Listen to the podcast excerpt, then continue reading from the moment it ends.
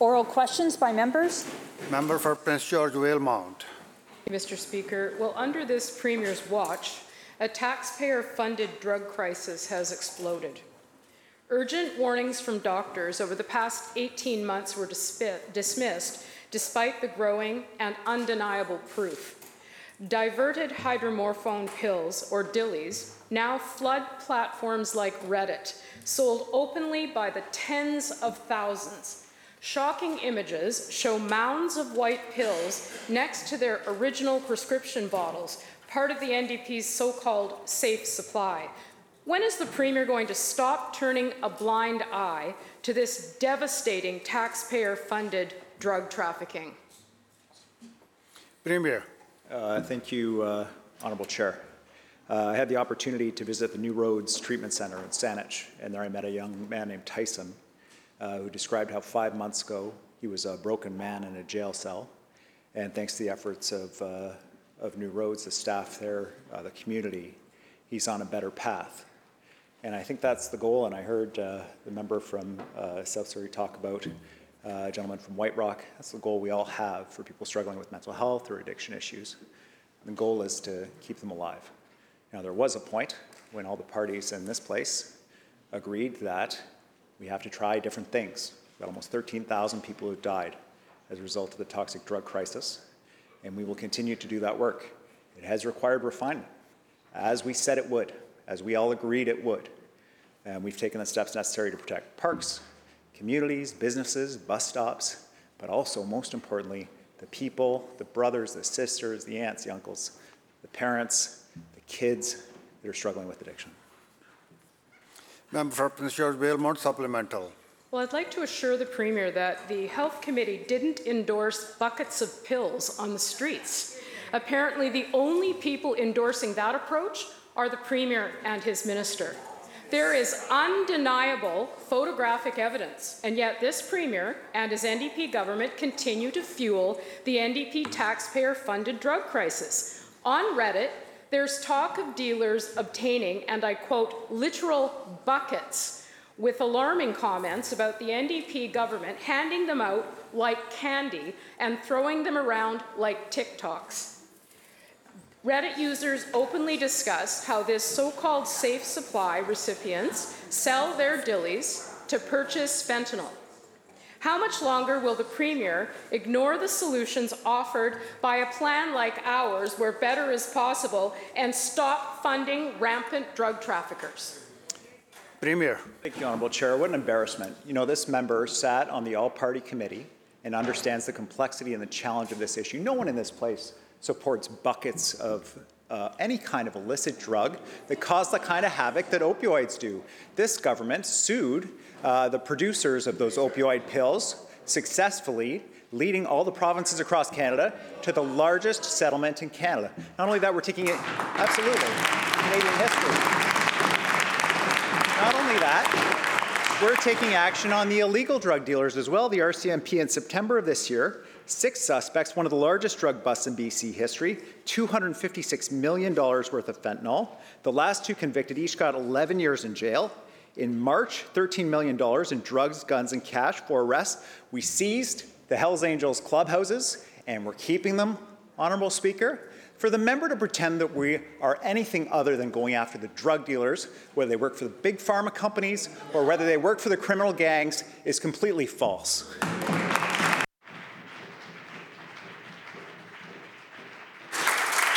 Member Prince George Valemount supplemental. Well, let me be clear with the Premier. What the Health Committee did discuss was how to try to keep people alive, not endorsing a situation that is leading to increased addiction and potentially death. Under, your, under this Premier's direction, directly due to his policies, cheap hydromorphone is creating new dependencies in people who were not previously addicted. Its street value has plummeted by up to 95%, and that is a direct result of the NDP government flooding the market. And these cheap drugs are promoted to teenagers as being safe. Desperate parents are calling MLA offices multiple times a week, stating that their child, believing they were taking a safe supply, is now addicted. Will the Premier do the right thing and end this NDP taxpayer funded drug crisis that is causing devastating harms? Premier. Speaker, we continue to work with the public health officials. We're working with frontline addictions doctors on how to respond to this crisis. We're going to continue to do that work. I would say that the, the goal here is to keep people alive. I agree with the member on that. I agree that was the goal of the committee. That is the shared goal of this House. And to pretend that there's some kind of division where actually uh, parties in this House want people to be addicted, want them to die of overdose, want kids to start new addictions, it's absurd. Honorable Speaker. And the member's been in this place long enough that she should be embarrassed to stand up and promote that. It was the member, it was the member across the way. Members, members, members will come to order. Members. The members across the way watched surveillance video of drug dealers bringing bags of cash into BC casinos for a generation and didn't take action. So, with all due respect, we are the party that's taken action on organized crime and drug dealing by getting physicians and nurses between predatory dealers and people struggling with addiction. We're going to keep doing that work, Honorable Speaker. We're going to make sure to help people deal with addiction.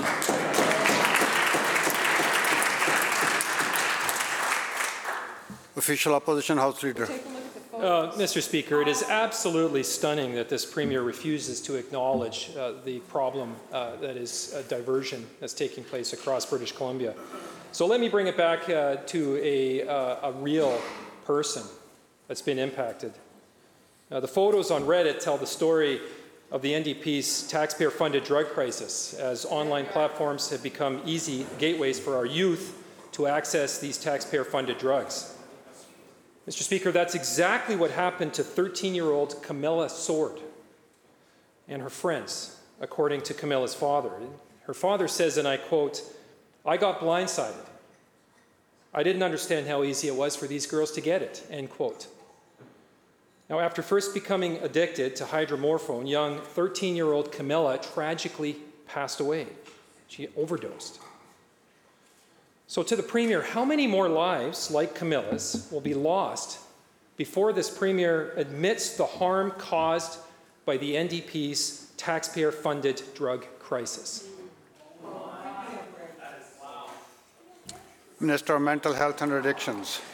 Thank you very much, um, Honourable Speaker, and uh, I want to thank the, the member for the question and to express, I trust on behalf of the entire House, our, our deep condolences um, to Kamilah's father for the grief that he is enduring and, and I know will endure for, for the rest of his life.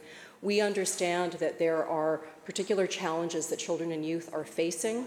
Uh, we are working very hard with health authorities, with frontline partners to scale up uh, access to child and youth mental health services. We have substantially uh, expanded our Foundry network of uh, primary care and mental health services. We are developing integrated uh, uh, child care, child care uh, youth teams that work in schools with MCFD and with our healthcare system to intervene and provide opportunities to connect kids to care. Our primary consideration is to ensure that children and youth have the access to the care that they need. Member supplemental. Well, uh, with all due respect to the minister, the, the, the government's plans on this front are failing miserably. I can speak to uh, a youth detox facility in Kamloops that uh, where the government made with, with, with a lot of fanfare a big announcement around five uh, detox beds for youth many, many months ago. The member from Kamloops North Thompson and I were in there not long ago. We were walking around, we were being shown the space. The bed is there, all of the facility, it's all ready to go. There's one thing missing. There's no youth in those beds because there's no staff for them. The policy is a failure, to, uh, to, and the minister knows it. Online platforms like Reddit and Snapchat are the front lines of the NDP's taxpayer funded drug crisis, offering children and teenagers easy access to these highly addictive drugs. The heartbreaking loss of young Kamilah should have served as a wake up call on the dangers of describing these drugs as safe supply. Yet there's been zero accountability, no warnings, no educational campaigns, no tracking. This NDP government has failed in its most basic duty to protect the public, especially children and, and youth like Kamilah. How many more tragedies does it take for the Premier to be accountable and to accept responsibility for the NDP's taxpayer funded drug crisis? Minister of Mental Health and Addictions. Thank you, Honourable Speaker. And I have to say, with all due respect, it's a bit rich coming from the party that closed the only youth detox centre in Chilliwack when they were uh, on this side of the House to talk about, uh, you know, access that, that, that children and youth need, that access that we are funding and that we are scaling up. Our, uh, Members. our, uh, you know, we, we agree. It is really critical that we work with experts, that we work with the education system and the healthcare system to ensure that we are talking to youth about substance use in these times in the context of a toxic drugs uh, crisis that, is, that has stolen thousands and thousands of lives of British Columbians. We really have to pay attention to how we're talking to youth. The Education Ministry, uh, my ministry are working very closely together along with frontline providers. The Foundry, we have the Foundry services in working with school districts to provide targeted um, uh, education to kids about this very topic. It's work that we are that we are expanding. Uh, I, I, I absolutely agree. How we how we are talking to youth is very important. House Leader Third Party. Thank you, Mr. Speaker. The BC NDP government must at least hold themselves uh, to the same standard as they held government when they were in opposition. When the BC NDP were led by John Horgan in opposition, they set an appropriate standard. When a Minister of Children and Family Development repeated, repeatedly fails to protect the most vulnerable children in our province, they must step aside. The current minister thought highly of the former Premier. And the words of John Horgan to the former minister on September 28th is as applicable today as it was then.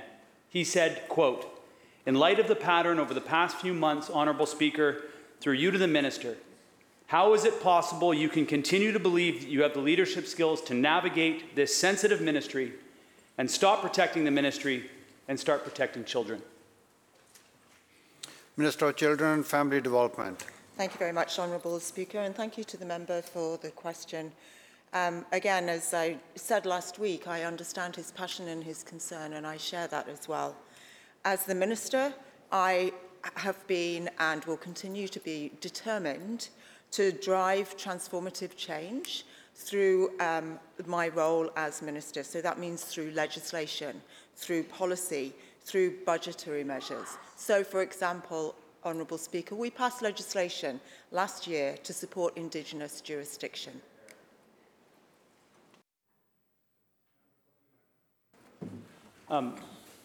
Had very little to do with the actual question that I was asking. It's about the leadership of the entire ministry. Mr. Speaker, that September, September 2015, the BC NDP were questioning the former minister about the death of a young man in her care. BC NDP stood member after member, day after day.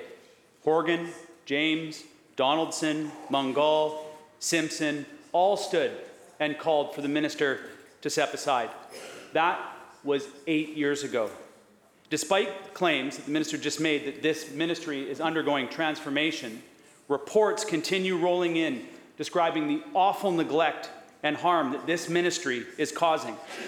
Incredibly, the minister agrees with the criticism, offers a weak apology, and then stubbornly flouts the long traditional tradition of responsible governments.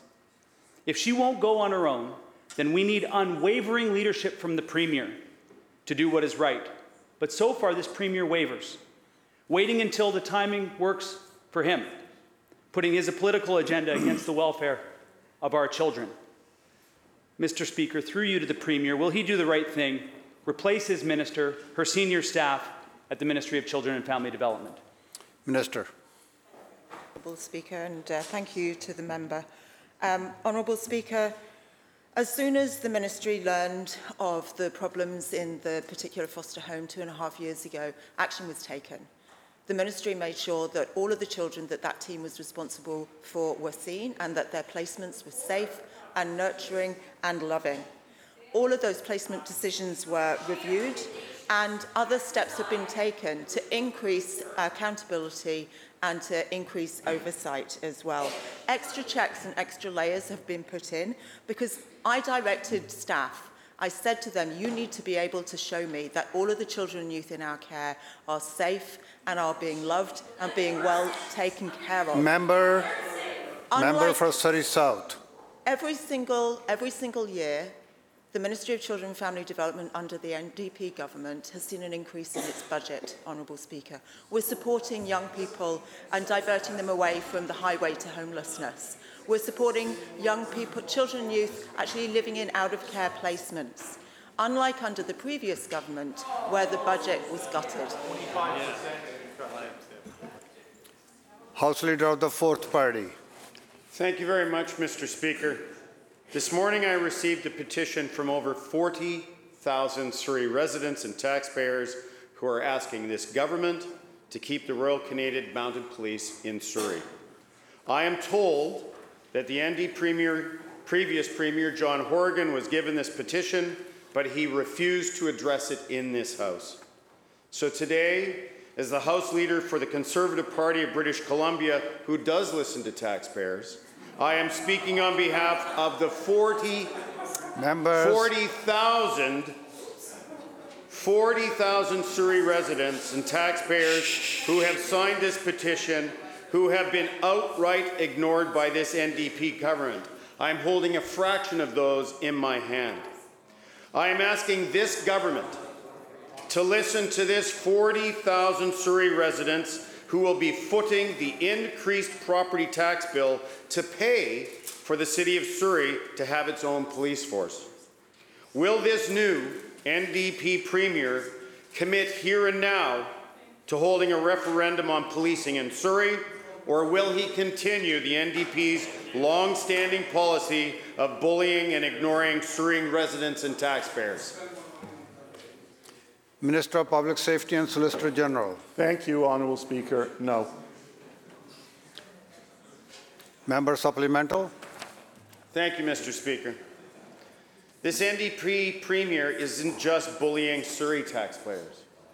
He isn't ignoring just Surrey taxpayers. His authoritarian approach is actually punishing taxpayers and communities all across British Columbia, Mr. Speaker. In my home community of Abbotsford, the taxpayers' share of the $150 million this NDP government is spending works out to over four and a half million dollars. Four and a half million dollars that could be better spent in their community.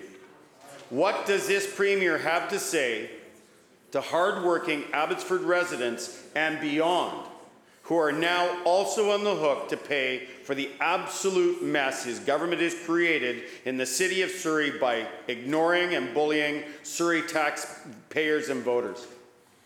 Minister. Thank you, uh, Honourable Speaker. I appreciate the question from, uh, from the member, and I'd just like to remind him before I answer the bulk of his question that the province gave the City of Abbotsford more than $27 million from the uh, Building BC Infrastructure Fund earlier this year.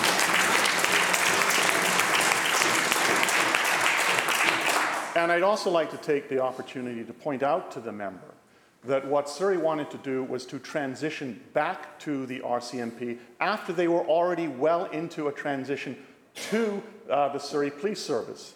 The analysis shows by the experts within my ministry and without my and outside my ministry that the challenge for communities is the impact that the, that transition of the largest RCMP detachment would have in communities right across this province, Honourable Speaker. And I can tell the member that when the decision was made to move to, to continue with the Surrey Police Service, I heard from communities right across this province, including your own community of Abbotsford, that the decision I made was the right decision in terms of public safety, not only for Surrey, but for all of British Columbia.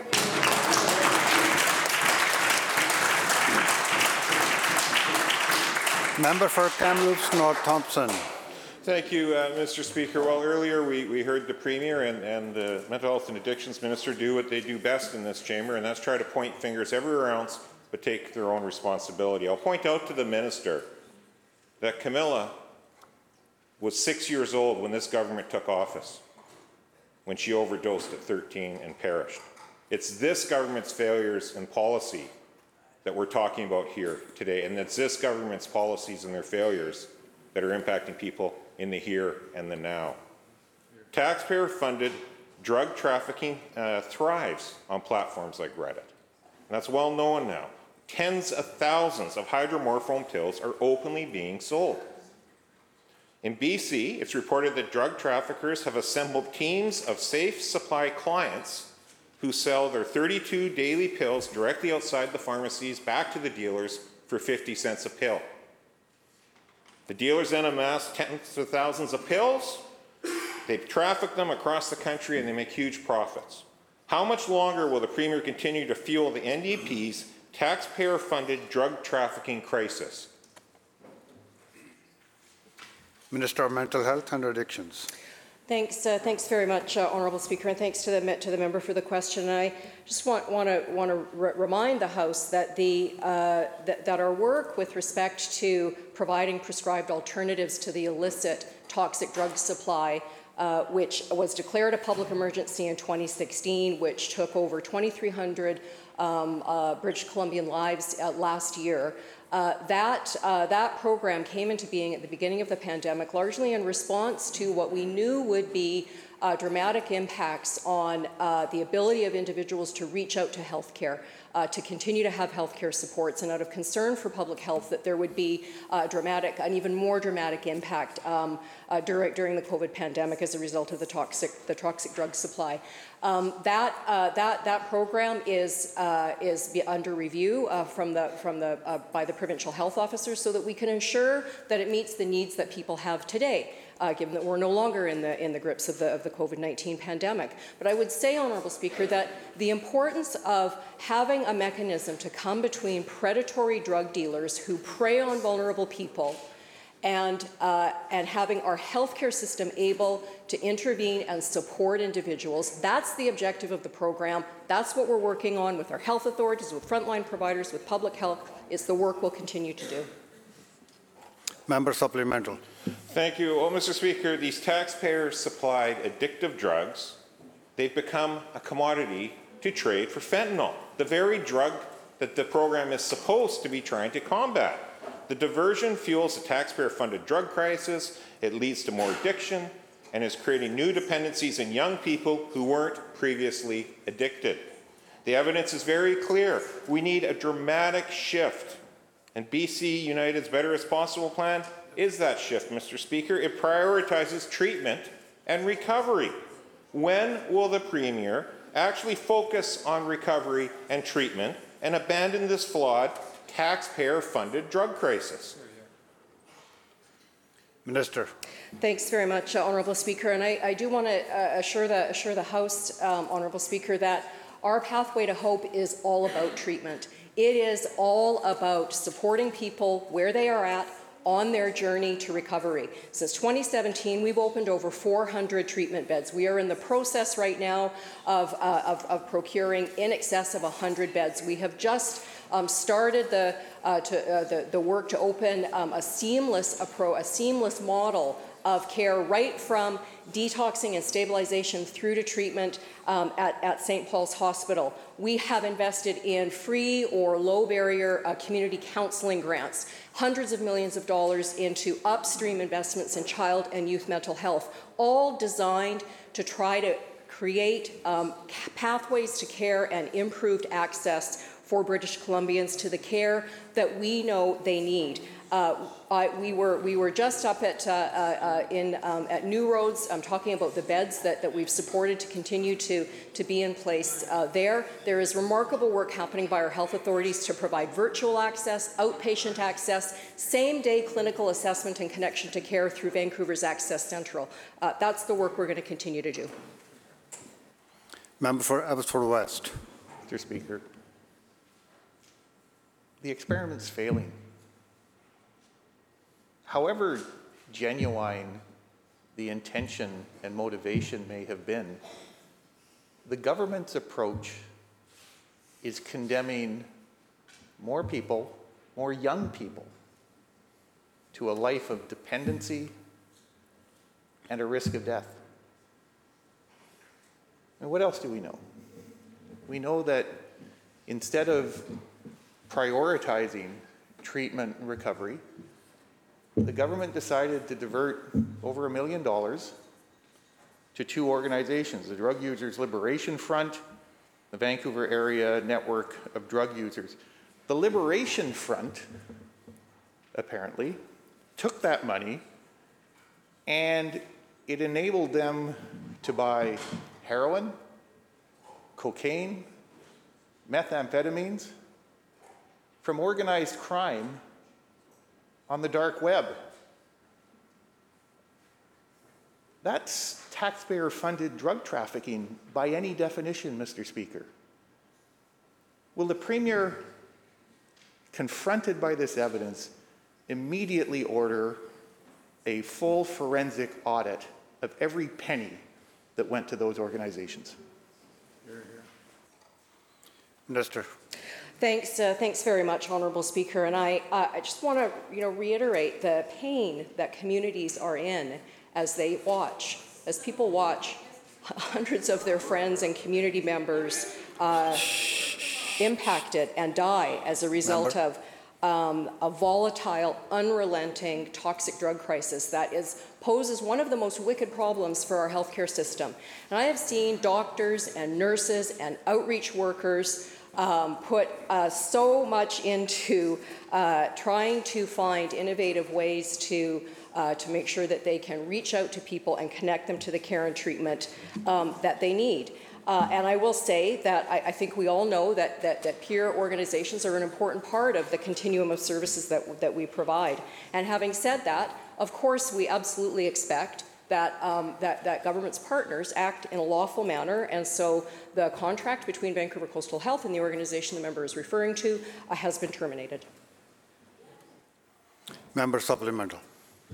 Uh, Mr. Speaker, this Liberation Front has admitted that taxpayers' money provided by this NDP government was used to establish a facility that was central to its drug trafficking activities.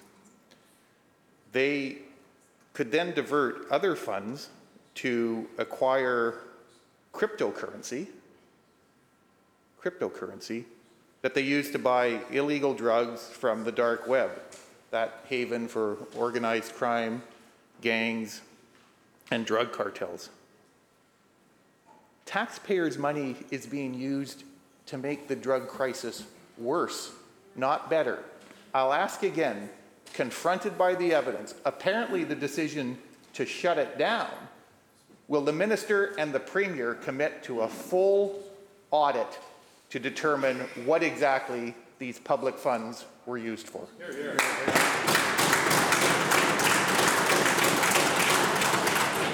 Minister. Thanks, uh, thanks very much, Honourable Speaker. And I would just say that, that contrary to, uh, to those claims, we, what we know is that the Vancouver Coastal Health Authority contracted with the organization explicitly to provide drug checking, overdose prevention training, harm reduction services, and per diems for Indigenous peer workers. And we know that those are the services that were provided. And having said that, and we know, and having, having you know, under, understanding as we all do that those are critical services to keep people alive and to connect them to care, again, we expect that um, partners will work, uh, will operate in a lawful manner. And in this case, uh, we, uh, Vancouver Coastal has terminated the contract with the organization. Member for Surrey South. Thank you, Honourable Speaker. Well, that's why we need an audit. Because the reality is, is that this government partnered with an organization that was buying illicit drugs off the dark web and then bragging about it through the media. But there hasn't been any police investigation. There hasn't even been any looking into it by this government. They didn't, you know, begrudgingly withdraw the funding to this organization until it was brought up by the official opposition. This is a government that will give you everything for free related to using drugs except for treatment and aftercare. Absolutely. And medical professionals and frontline workers and even BC United, we've been raising red flags, urgently warning about the dangers of diversion from the NDP's so called safe supply. And yet, rather than stopping or even halting, pausing this failed program, the government's answer is hey, let's flood the streets with even more drugs. Treatment, recovery, and providing a clear pathway away from addiction has to be the priority. But the NDP approach does not offer any off ramps to recovery. So the question is when will the Premier end this taxpayer funded drug crisis that's creating an endless cycle of drug dependency? Minister. Thanks, uh, thanks very much, Honourable Speaker, and, and thanks uh, to the member for the question. Uh, we understand how critical it is that we are able to meet people who are struggling with substance use, who have addiction issues, where they're at, and connect them to the care and support that they need. And so that's why we've covered opioid agonist therapy through our pharmacare program. It's a universal. That's why we're, re- we're responding to all of the advice that we get from frontline physicians, from nurses, from people in public health and in our healthcare system about what they need to order in order to better care for their, uh, for their patients. Access to OAT is one of those. We've made it accessible through PharmaCare. We have over 100 treatment beds that are available free with no cost attached to them that again are available through health authorities. We've introduced low barrier and sometimes no fee uh, community counseling in order to provide better access to the kinds of supports that people need. And that is work that we are doing and faced with a system that was fundamentally deregulated, privatized, underfunded for years. That's a system of care that we are building to ensure that British Columbians get access to the care and support they need when they need it.